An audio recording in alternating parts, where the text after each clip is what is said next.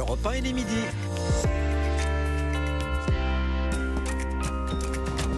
Europe Midi. Raphaël Delvolvé. Bonjour à tous, la Gironde s'est réveillée en plein cauchemar avec le retour d'un giga-feu dans le secteur de Landiras. Au moins 6000 hectares brûlés. L'incendie est virulent, la situation critique. Le beluga de la Seine est mort. Euh, tout a été fait pour le sauver, mais il a succombé pendant son transport vers la Normandie.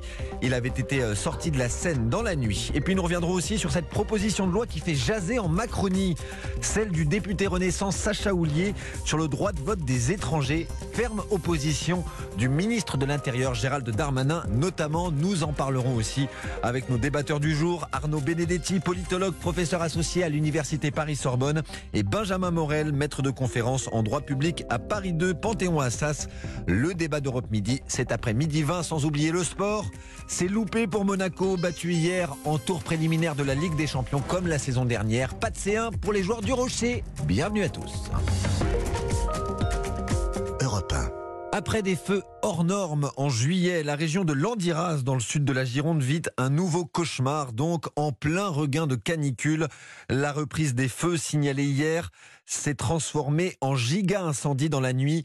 Clément Barguin, au moins 6000 hectares de forêt ont déjà brûlé et les flammes touchent également les Landes. Ouais, la situation est très préoccupante. 5000 hein. hectares de forêt sont partis en fumée en seulement 12 heures en Sud-Gironde et les flammes continuent de progresser vers les Landes. 500 pompiers sont actuellement mobilisés sur le secteur de Landiras, appuyés de moyens aériens, deux Canadair, un Dash et trois hélicoptères bombardiers d'eau. Pour Martin Guépro, le préfet délégué de la Gironde, c'est une journée à très haut risque. La météo est extrêmement défavorable par la canicule, par la sécheresse de l'air, par le record historique de la sécheresse de la végétation et par le fait que nous avons ici quelque chose de très spécial qui est beaucoup de tourbe qui fait que le feu de mois de juillet ne s'était en fait pas arrêté, il n'a jamais été déclaré éteint, il s'était enterré. Des reprises de feu particulièrement actives autour des communes d'Austins et de Saint-Magne. 16 habitations ont été détruites dans un quartier de Belin-Bélier qui se trouve dans la forêt. Dans ce secteur, 6000 personnes ont dû être évacuées, des évacuations qui devraient se poursuivre dans la journée. Jean-Philippe habite au nord de Belin-Bélier, il s'apprête à quitter sa maison. C'est impressionnant. Pourquoi? Parce que le ciel, il est tout gris. On a des retombées de cendres euh, en permanence. La mairie vient de nous prévenir. Euh, on serait évacué dans l'après-midi. Bah, on est un peu, un peu angoissé. Alors, on regarde euh, le ciel en permanence et ça y est, on a préparé des valises avec les papiers, des vêtements. Voilà. Le front de l'incendie se dirige maintenant vers l'A63, l'autoroute qui relie Bayonne à Bordeaux. L'axe vient d'être fermé sur décision de la préfecture. Les dernières informations avec Clément Barguin. Merci Clément. La Gironde où le ministre de l'Intérieur n'a pour le moment pas prévu de venir. Pourquoi je vous dis ça? Parce que Gérald Darmanin est attendu sur le front d'un autre incendie dans l'Aveyron, dans le secteur de Mossuéjoul, où deux villages ont été évacués, près de 3000 personnes au total. Le feu ne progressait plus hier. Il a détruit 600 hectares. Bilan encore plus lourd dans le Maine-et-Loire. Plus de 1200 hectares calcinés dans la forêt de la Pulgue vers Beaugé en Anjou. Opération difficile pour les quelques 400 pompiers déployés. Le feu progresse vers une zone où se trouvent notamment des stockages de munitions datant de la Seconde Guerre mondiale. La police aux frontières a tué un homme menaçant à l'aéroport Roissy-Charles de Gaulle ce matin. L'individu décrit comme un SDF menaçait des agents avec un couteau. Il a été tué après sommation d'après les témoins. La préfecture de police de Paris salue le sang-froid des policiers. La piste terroriste n'est pas privilégiée par les enquêteurs. L'opération était très risquée. Il n'y aura hélas pas survécu. Le beluga retrouvé euh, dans la Seine la semaine dernière est mort ce matin. Clotilde Dumay, il avait été euh, extrait du fleuve dans la nuit. Il était en route pour la Normandie. Eh oui, l'opération avait débuté euh, hier soir vers 22h. Elle a duré toute la nuit. Les 24 plongeurs et les sauveteurs qui manipulaient les cordages autour de l'écluse de Saint-Pierre-la-Garonne dans l'heure ont dû batailler pour attirer le beluga dans les filets. Il a ensuite été extrait de l'eau, tracté par une grue puis prise en charge par une dizaine de vétérinaires qui n'étaient pas vraiment optimistes hein, sur son état de santé. Le beluga ne s'alimentait pas, il n'avait plus d'activité digestive d'après l'ONG Sea Shepherd, mais le cétacé a tout de même été placé dans un camion réfrigéré en début de matinée pour partir en direction de Ouistreham à environ 160 km. Et c'est au cours du trajet que son état s'est dégradé, notamment son activité respiratoire, d'après la vétérinaire Florence Olivier Courtois. L'animal ventilait insuffisamment et donc la souffrance est évidente pour cet animal et il n'était pas pertinent de le relâcher et donc il fallait procéder à son euthanasie. Le beluga qui a donc été euthanasié alors qu'il devait être placé à Ouistreham dans une écluse d'eau de mer avant d'être relâché loin des côtes. Merci beaucoup Clotilde Dumay. Un champion du monde devant la justice, le footballeur Benjamin Mendy accusé de viol ou d'agression sexuelle par sept femmes entame ce long procès. Il a toujours plaidé non coupable. Il est jugé devant la Crown Court de Chester, la cour de la couronne de Chester près de Liverpool. Elodie Goulesque, il encourt la prison à perpétuité. Effectivement, les charges sont lourdes. Huit viols, une tentative de viol et une agression sexuelle. Voilà face à quoi Benjamin Mendy devra se défendre à partir d'aujourd'hui devant la cour de Chester, dans le nord de l'Angleterre. Alors, les faits auraient eu lieu à son domicile entre octobre 2018 et août 2021, selon les sept femmes qui l'accusent. Euh, Mendy a d'abord été placé sous contrôle judiciaire euh, et ensuite emprisonné pendant quatre mois et demi pour avoir récidivé, selon une victime. Le jeune homme de 28 ans est confiné à son domicile près de Manchester depuis depuis le début d'année et son passeport a été confisqué. Euh, c'est cette semaine que le procès euh, sera consacré aux aspects administratifs avant de commencer à étudier le fond de l'affaire la semaine prochaine. Euh, Benjamin Mendy comparaît aux côtés de son co-accusé Louis Sarah Maturi, également mis en examen pour plusieurs viols et agressions sexuelles. Le procès pourrait durer jusqu'à mi-décembre. Merci Elodie Goulesque, correspondante d'Europe 1. Au Royaume-Uni, les trois premiers jours du procès seront dédiés aux questions légales et à la constitution du jury. À l'étranger, toujours 10 milliards d'euros de mesures fiscales en Allemagne pour lutter contre l'inflation, notamment le relèvement du niveau à partir duquel le taux d'imposition maximale de 42% s'appliquera. Cela s'accompagnera aussi d'une hausse des allocations familiales. En France, le débat parlementaire sur la lutte contre l'inflation pour protéger le pouvoir d'achat des Français est passé. Les projets de loi ont été adoptés et pendant l'examen des différents textes, un député de la majorité s'était fait remarquer. Sacha Houlier avait proposé, avant de se rétracter, une taxe sur les super profits issus de l'aile gauche de la majorité présidentielle il fait à nouveau parler de lui ces dernières heures. Il dépose une proposition de loi visant à accorder le droit de vote aux étrangers aux élections locales. Le député Renaissance de la Vienne provoque la discorde au sein de la Macronie. Alexis de la Fontaine, l'idée est parfois fermement rejetée en interne. Oui, à commencer par Gérald Darmanin, le ministre de l'Intérieur s'est dit fermement opposé à cette mesure. Issu de la droite, le locataire de Beauvau pousse depuis des semaines pour un rapprochement avec les Républicains. Alors pour lui, hors de question d'adopter une réforme de gauche. Mais Sacha Ollier ne renonce pas, il sait pouvoir compter sur la NUP, largement favorable, comme l'insoumise Manon Aubry ce matin sur Europe 1 s'il y avait une proposition euh, comme celle-là sur la table, eh ben, nous nous ferions un plaisir de la voter. C'est un principe assez simple, euh, c'est que quand euh, vous travaillez dans une commune, vous payez des impôts locaux, vous payez des taxes foncières, et donc il n'y a pas de raison que ces personnes n'aient pas droit à la vie politique et à pouvoir voter si à gauche la mesure est bien accueillie chez les Républicains et au Rassemblement national, c'est une levée de bouclier. Jordan Bardella est allé jusqu'à regretter la dépossession finale des, Français de leur pays. Enfin, pour calmer les esprits, Aurore Berger, la patronne des députés Renaissance, a annoncé la création d'un groupe de travail pour réfléchir à la question. Bref, ce serpent de mer a peut-être encore de beaux jours devant lui. Merci Alexis de la Fontaine. Vous dites serpent de mer et vous avez raison. L'idée de date pas d'hier. Elle était euh, parmi les promesses de campagne d'un certain François Mitterrand en 1981. Même Nicolas Sarkozy en avait parlé durant sa campagne victorieuse de 2007. Merci Alexis. À retenir aussi l'aveu de François Braun, le ministre de la Santé, reconnaît ce matin que des services d'urgence sont bien fermés. Il précise même que huit services n'accueillent plus de patients actuellement en France. Le ministre avait il y a plusieurs semaines réfuté l'idée selon laquelle des services d'urgence étaient fermés cet été dans l'Hexagone. Notre santé Depuis aujourd'hui, il est possible de recevoir le vaccin contre la variole du singe en pharmacie. Alors pas partout, dans cinq officines seulement, dont une à Lille où vous vous êtes rendu euh, ce matin, Maximilien Carlier. Sur place, il y avait des Français, mais aussi des Belges. Oui, effectivement, Raphaël, environ 30 personnes se sont faites vacciner. Comme Stéphane, il a trouvé un rendez-vous assez rapidement sur Doctolib. Il ressort satisfait. c'est plus rapide en fait, c'est plus pratique. Puisqu'on trouve les pharmacies près de son lieu de travail, de domicile, que de devoir courir à un hôpital qui est un peu plus loin. Avec une file d'attente, euh, en pharmacie, c'est l'idéal. C'est un peu comme pour le Covid. hein.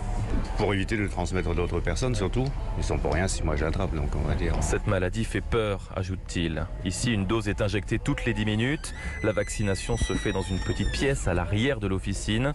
Nicolas, valise dans une main, n'a pas pris rendez-vous mais vient tenter sa chance au cas où il y a une dose disponible. Je profite d'avoir une correspondance ferroviaire à Lille pour euh, essayer de me faire vacciner. Et puis moi j'habite en Belgique euh, et, et, euh, en Belgique les conditions de vaccination sont bien plus restrictives qu'en France. Or il faut avoir euh, été diagnostiqué de deux IST dans l'année qui précède, ce qui est absolument pas mon cas. Donc je rentre absolument pas dans les cases, hein, ce qui est le cas en France en revanche. Pourquoi n'y a-t-il pas de coordination au niveau européen, se demande-t-il Dans cette pharmacie, quelques Belges se font vacciner, mais pas de sélection, assure le directeur de l'officine. Le virus n'a pas de frontières, insiste-t-il. En protégeant les Belges, on protège les Français et inversement. Voilà, on se presse dans cette pharmacie lilloise où se trouvait notre correspondant dans la région, Maximilien Carlier. Dans les salles de cinéma également, on se presse aujourd'hui.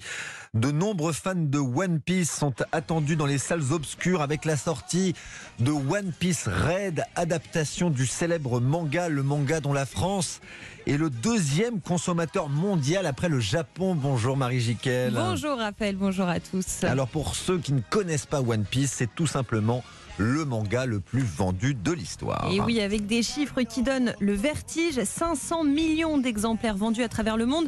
C'est plus qu'Harry Potter. 103 tomes nous racontent depuis 25 ans les aventures de Luffy, un pirate qui vit dans un monde imaginaire composé principalement d'océans. Et bien sûr, ce pirate au chapeau de paille et à la chemise rouge tente de mettre la main sur le trésor le plus convoité, appelé le One Piece. Je vais faire advenir une nouvelle ère dans laquelle chacun pourra être heureux. Bah, c'est moi enfin, c'est moi. Luffy Quoi? Mais t'es un pote de la princesse? Incroyable! Évidemment que je la connais, c'est quand même la fille Alors Raphaël, ça marche parce que c'est drôle, que les personnages sont attachants et que ce monde légendaire avec un, est un vaste terrain de jeu avec des univers différents qui peuvent se décliner à l'infini et qui sortent de la tête du dessinateur japonais Ishiro Oda qui détient le record de l'auteur de bande dessinée le plus acheté au monde. Les péripéties de Luffy réjouissent aussi l'éditeur français Glénat qui met le paquet. Le dernier tome paru l'an dernier avait été tiré à 250 000 exemplaires. Cela arrive rarement en France, on le fait euh, principalement pour le concours. Alors vous vous en doutez Raphaël, ce nouveau chapitre de One Piece va cartonner au cinéma. 179 000 spectateurs survoltés se sont déjà déplacés aux avant-premières de ce week-end. Des avant-premières qui ne se sont pas toujours bien déroulées, hein, avec des débordements, des cris de joie et des scènes d'hystérie. Et allez Raphaël, on se quitte avec une réplique culte. Continuez de choisir. Et continuez d'être choisi. Continuez de choisir et d'être choisi. Oui Raphaël, car One Piece, c'est aussi un brin philosophique. Vous en reprendrez bien en One Piece. Merci Marie Jiquel. Je le reconnais humblement, je ne connaissais pas One Piece. La transe des fans de manga qui tranchent avec les grimaces monégasques ce matin. Ah là là là là là la catastrophe. Monaco ne jouera pas la Ligue des champions de football cette saison. Le club de la Principauté a perdu son troisième tour préliminaire retour contre le PSV Eindhoven. Trois buts à deux après prolongation hier soir. Romain Collet-Gaudin défaite douloureuse et tragique. Mais tragique sportivement, mais surtout économiquement.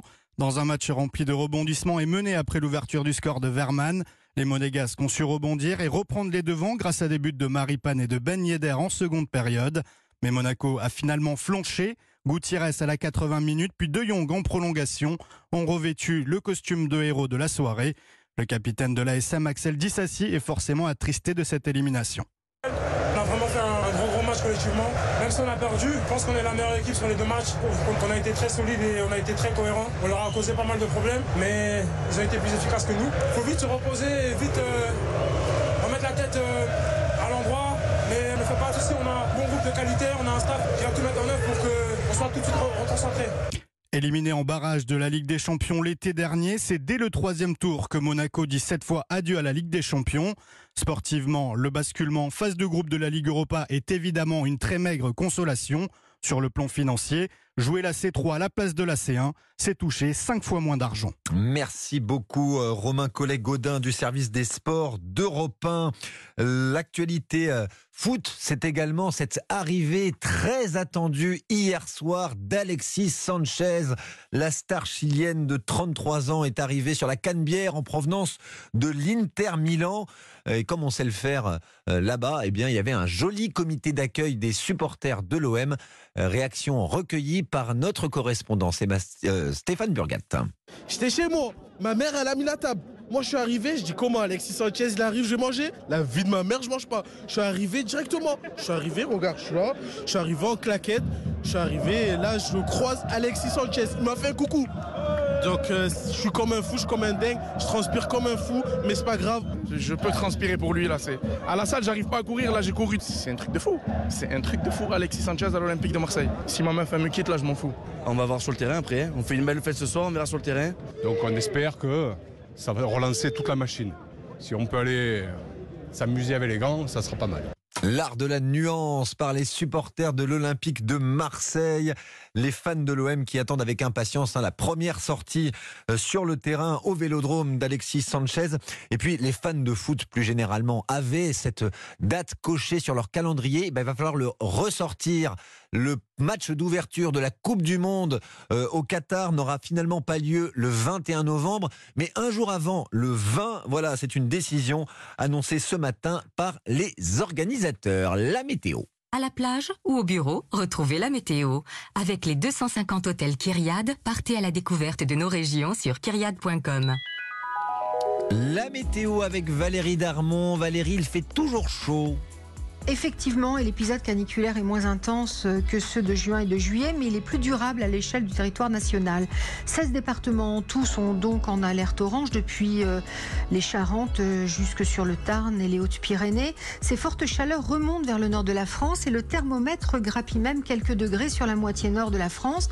Il fait partout bien au-dessus des 30 degrés, à l'exception des côtes de la Manche où les valeurs sont comprises entre 24 et 27 en raison notamment du vent de nord-est. La canicule s'intensifie surtout sur le sud-ouest le thermomètre va varier jusqu'à 39 degrés, voire 40 degrés du côté de Cahors et de Mont-de-Marsan. Sur le sud-est, en revanche, il régresse un petit peu et les valeurs oscilleront entre 31 et 35 jusqu'en basse vallée du Rhône, 29 sur le littoral du golfe du Lion. Merci Valérie Darmon. Prochain point météo vers 18h sur Europe 1.